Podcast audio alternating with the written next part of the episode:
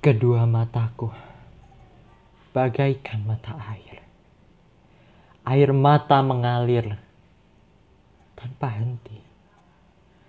Ku berusaha menghentikan alirannya, tapi tak peduli seberapa keras pun ku berusaha. Mata air kesedihanku bagai tak menghargai usahaku.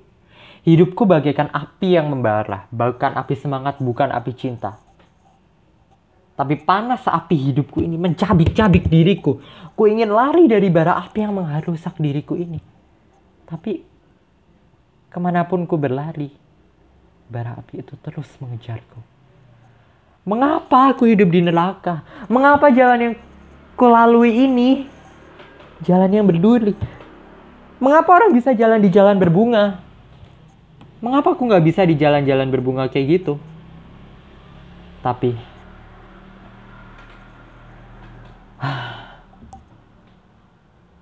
tak ada gunanya aku hidup seperti ini. Aku harus bangkit. Aku akan menanami bunga di jalan hidupku yang penuh duri ini. Aku akan mengukir hidupku bagaikan Pegasus. Bara api yang sekarang mencabikku akan kubuat mendorongku ke depan. Duri yang sekarang menusukku akan membuatku berdiri tegak. Dan jalanku yang kini tandus akan kubuat jadi berbunga. Intinya, ku ingin hidup bagaikan seekor Pegasus. Ku kan berlari menggapai mimpiku sekuat Pegasus. Ku kan terbang membelah angkasa seanggun Pegasus. Ku kan menggelegar membawa cinta selayaknya Pegasus. Ku kan hidup bagi seekor Pegasus. Tak ada gunanya duduk meratapi hidup di balik pintu. Oke, halo semuanya. Perkenalkan, aku adalah Kevin Kristanto. Dan aku usianya sekarang 16 tahun. Tahun ini 17 tahun. Sekarang duduk di kelas 2 SMA atau kelas 11. Buat kalian yang SMA pasti familiar dengan istilah kelas 10, 11, 12 gitu.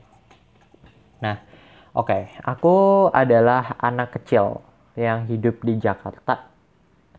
Asli Jakarta, tapi tinggal dan besar di Malang. Kemudian SMA balik lagi ke Jakarta. Kenapa aku bilang anak kecil? Karena aku merasa kecil untuk apa yang akan aku lakuin di podcast ini ya. Kenapa aku ngerasa kecil? Karena kalau dibandingin sama orang-orang yang mendengarkan podcast ini, pasti banyak orang dewasa. Atau seenggaknya orang-orang yang umur 20, 30, 40, 50, 60, nggak tau lah. Pokoknya pasti banyak orang yang lebih senior, lebih profesional yang mendengarkan aku.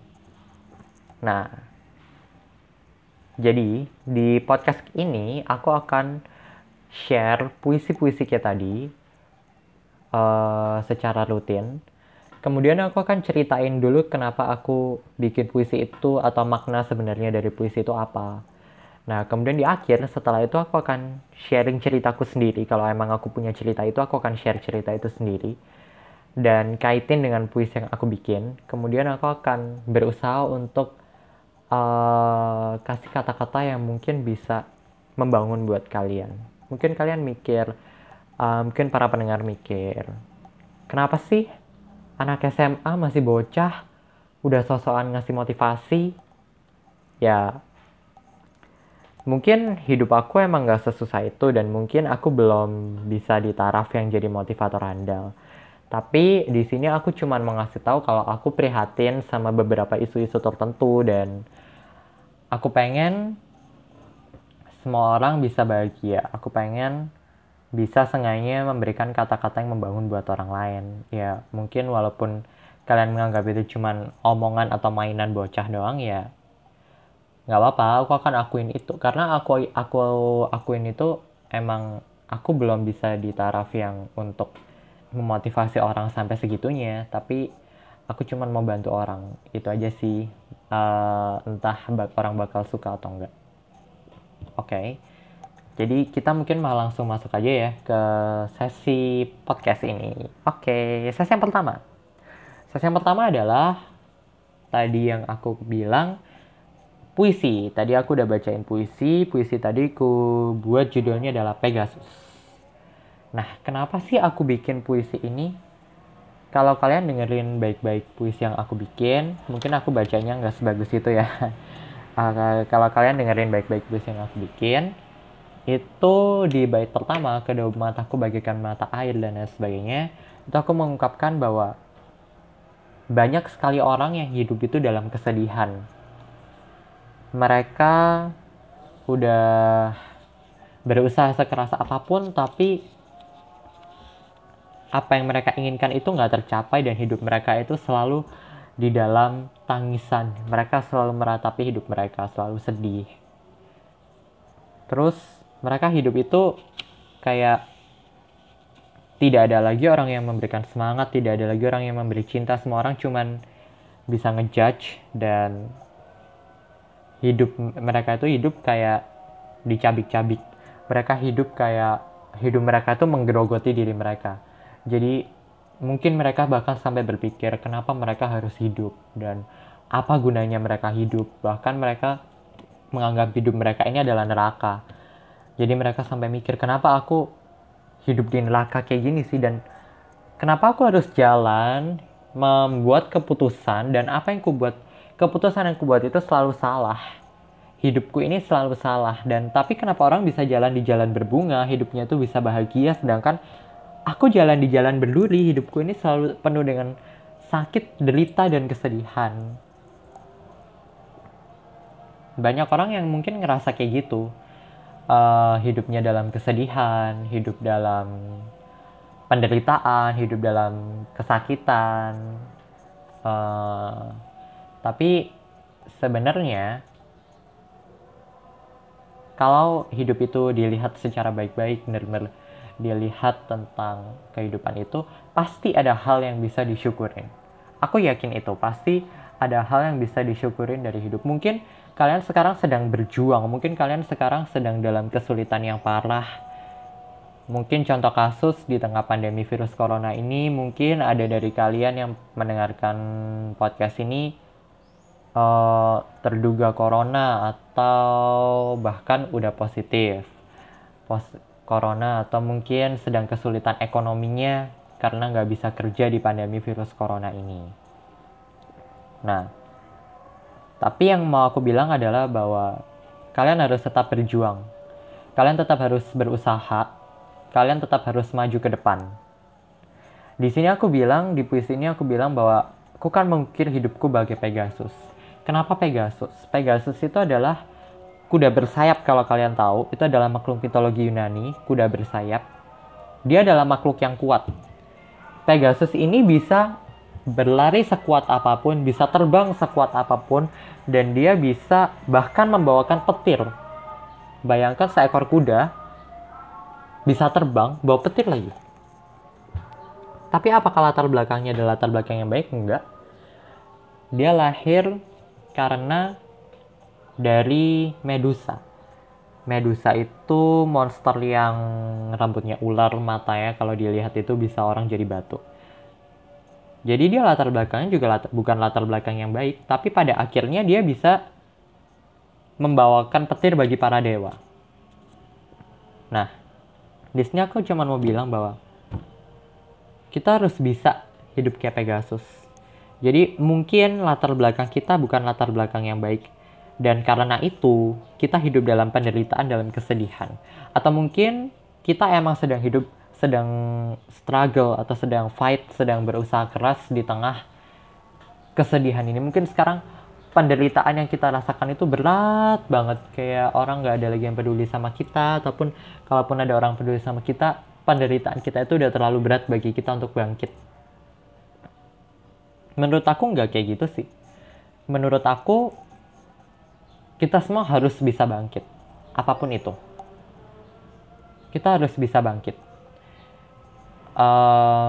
Mungkin buat kalian yang sekarang udah didiagnosis positif corona, ya harus berdoa, harus banyak doa, kemudian harus juga berpikiran positif bahwa pasti akan sembuh, pasti akan sembuh dan pasti bisa balik lagi sama keluarga. Pasti itu.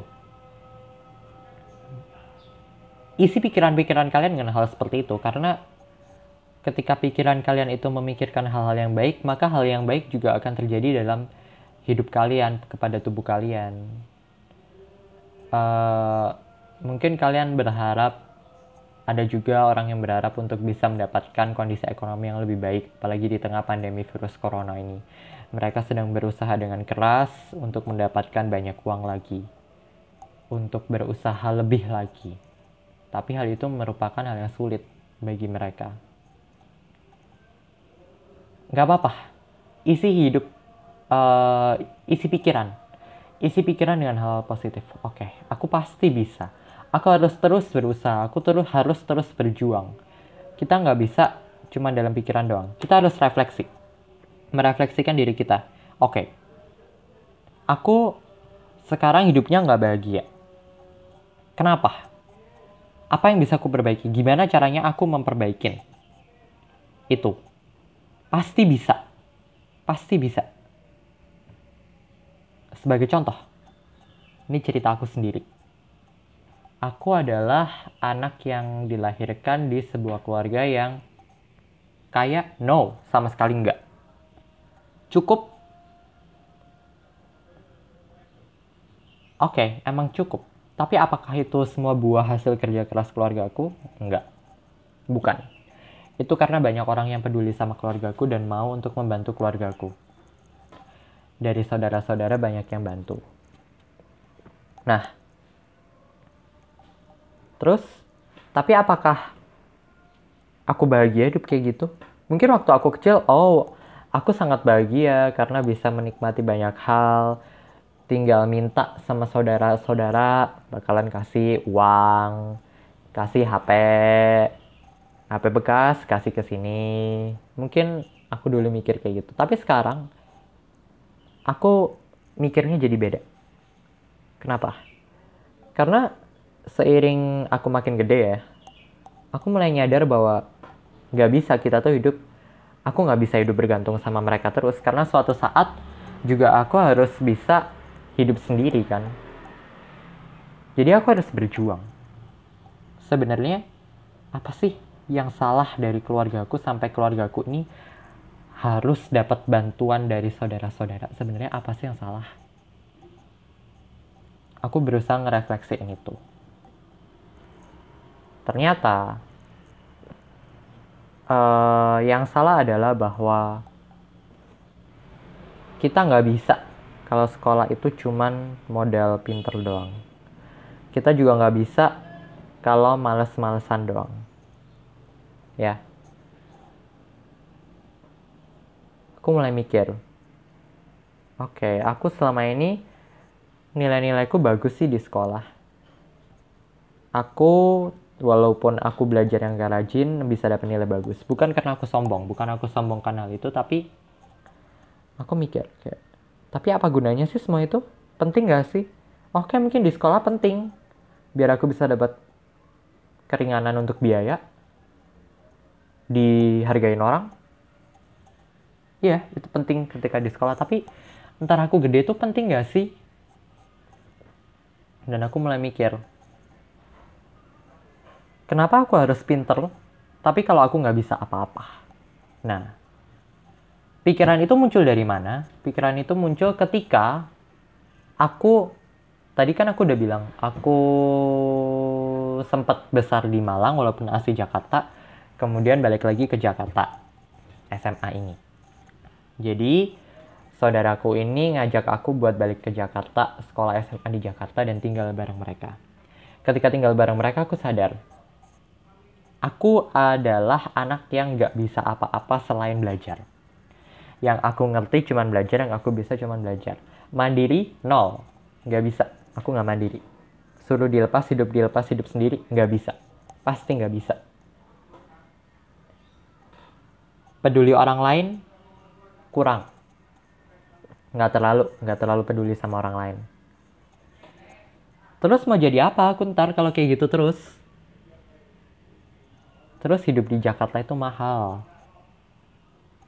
aku nggak bisa minta uang jajan segitunya ke orang tua aku. Aku selalu ngerasa bersalah.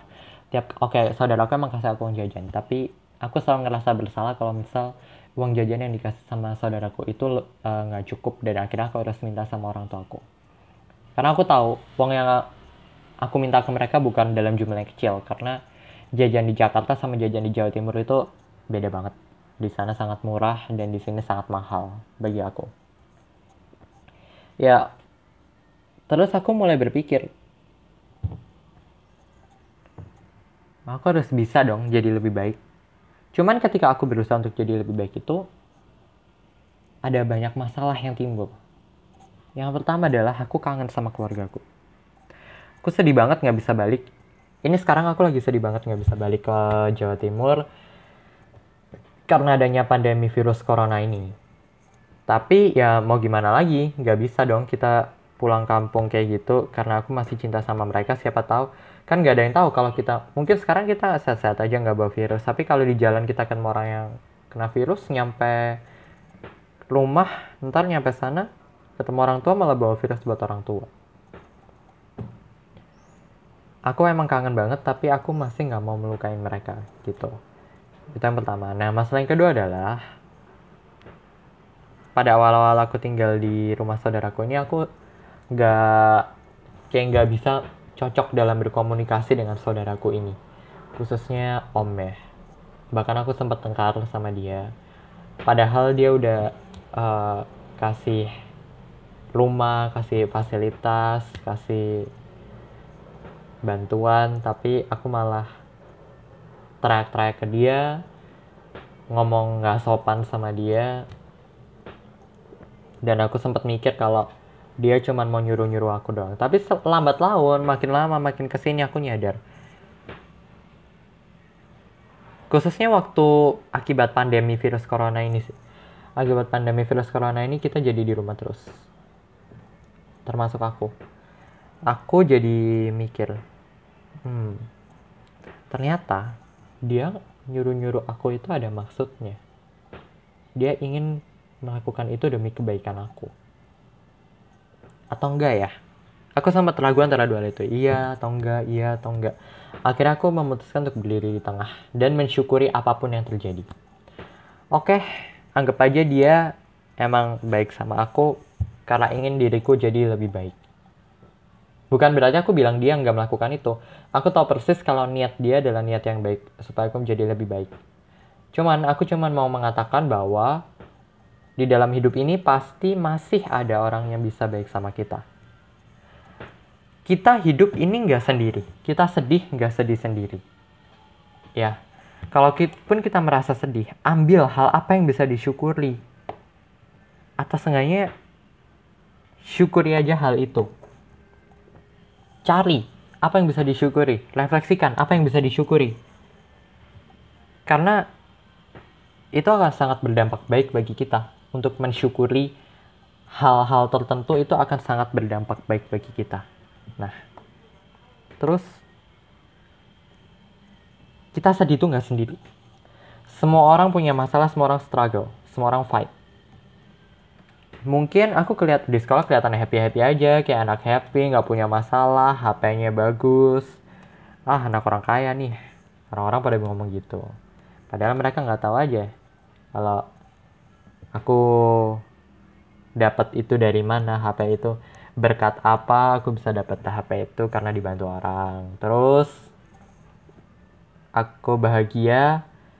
Oke, mungkin aku bahagia ketika di sekolah karena ketemu sama teman-teman, tapi ketika aku nggak di sekolah, pada saat itu aku kayak ngerasa nggak hidup bahagia gitu sih, karena ya kan aku tadi bilang nggak cocok sama saudaraku itu. Waktu itu, kalau sekarang udah baik, hubungan kita udah baik. Tapi waktu itu aku kayak ngerasa nggak cocok sama mereka. Jadi aku kayak ngerasa nggak bahagia, kayak pengen di sekolah doang, nggak pengen pulang. Tapi mau gimana lagi? Gitu. Pada saat itu aku mikir gitu. Jadi yang mau aku ngomong adalah bahwa mungkin aku kelihatan bahagia di sekolah pada saat itu, tapi pada saat itu ada banyak pikiran yang mengganggu di kepalaku, banyak masalah yang mengganggu di kepalaku. Mungkin kalian ngomong, duit itu masalahnya nggak seberapa banget. Emang nggak seberapa banget mungkin kalau dibanding sama orang-orang yang punya masalah yang lebih berat, jauh lebih berat daripada aku. Tapi di sini aku cuma mau ngomong bahwa kita semua harus berjuang. Kita sama-sama berjuang. Semua orang tuh punya masalah. Jadi bukan berarti orang yang kelihatannya bahagia, orang yang kelihatannya senang-senang aja itu nggak punya masalah. Aku pernah baca sih di Instagram gitu ya. Instagramnya tentang psikologi gitu. Dia ngomong bahwa orang yang paling sering tertawa atau orang yang paling banyak tertawa atau orang yang paling gampang ketawa itu adalah orang yang menyimpan paling banyak masalah dalam hidupnya. Ya kita nggak pernah tahu, mungkin dia ceria karena emang bawaannya ceria, atau mungkin banyak masalah dalam hidupnya jadi dia berusaha untuk berpura-pura tetap kuat dan tetap ceria. Kita nggak pernah tahu itu. Nah, jadi yang mau aku kasih tahu di sini adalah tetap taruh di kepala, kita nggak sendiri. Banyak orang yang hidupnya juga merasa kesulitan. Banyak orang yang sedang tercekik dalam kehidupannya. Yang harus bisa kita lakukan adalah berjuang.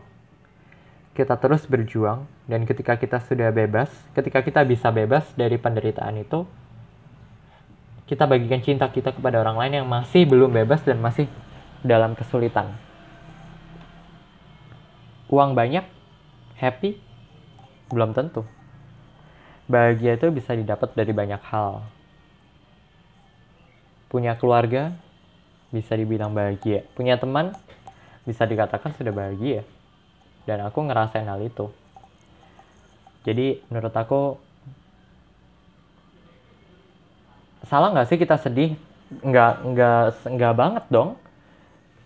Apa salahnya kita sedih? Ya enggak lah, nggak ada salahnya kita sedih. Aku bukan ngelarang kalian semua untuk bersedih, tapi kita nggak boleh larut dalam kesedihan, kita nggak boleh larut kalau hidupku ini menderita banget. Kita harus bisa bangkit, karena mau nggak mau kita harus terus menjalani hidup ini. Kalian memotong hidup kalian gitu aja, memberhentikan hidup ini, nggak bisa gitu, nggak boleh kayak gitu. Kenapa nggak boleh kayak gitu? Semua orang lagi berjuang saat ini. Jangan mau menang sendiri dengan ingin menghilangkan penderitaan, dengan menghilangkan kehidupan. Menurut aku, kita semua lagi sama-sama berjuang. Kita harus berjuang sama-sama. Mungkin kita akan nyampe kebahagiaan gak bareng, tapi aku harap kita semua mau berjuang. Itu aja sih yang aku pengen cerita. Ya, sekarang aja aku ngomong kayak gini, masih banyak pikiran-pikiran gak bener di kepala aku. Masanya masih banyak pikiran-pikiran yang membuat aku ngerasa kayak, bener gak sih aku bikin podcast kayak gini, apalagi ngomongin tentang kehidupan. Aku cuma anak SMA loh, bocah SMA loh, bisa apa sih aku ini? Itu masih banyak pikiran kayak gitu. Terus masih banyak juga pikiran, ntar ada orang komen, anak SMA, bocah, ngomongin ginian, ngerti apa sih? Ya, cuman aku nanggepinnya gini aja. Aku cuman mau bersyukur masih bisa diberi kesempatan untuk ngomong kayak gini di depan banyak orang, tandanya aku punya fasilitas itu. Aku juga bersyukur mungkin beberapa dari kalian juga masih mau mendengarkan. Dan aku bersyukur masih punya keinginan untuk membantu orang lain. Ya, ini hanya bentuk keprihatinan aja sih sama orang lain. Buat kalian yang merasa kalau aku hanya anak SMA yang gak ngerti apa-apa, ya aku akuin itu, karena aku masih anak SMA dan masih banyak hal yang harus aku pelajarin. Tapi aku cuma mau membagikan sedikit apa yang aku tahu supaya semua orang bisa bahagia, supaya kita semua bisa bahagia bersama dan lepas dari segala kesedihan, segala penderitaan itu. Ya, aku harap ini walaupun gak bisa membantu segitu banyaknya, mungkin memberikan kekuatan aja buat kalian semua, karena banyak orang yang ngerasa hal yang sama, banyak orang yang sedang fight. Aku juga selalu kalau dengerin kata-kata motivasi kayak gini bisa memberikan semangat buat aku sih, selalu hal itu. Jadi tetap berjuang buat kita semua. Terima kasih, bye.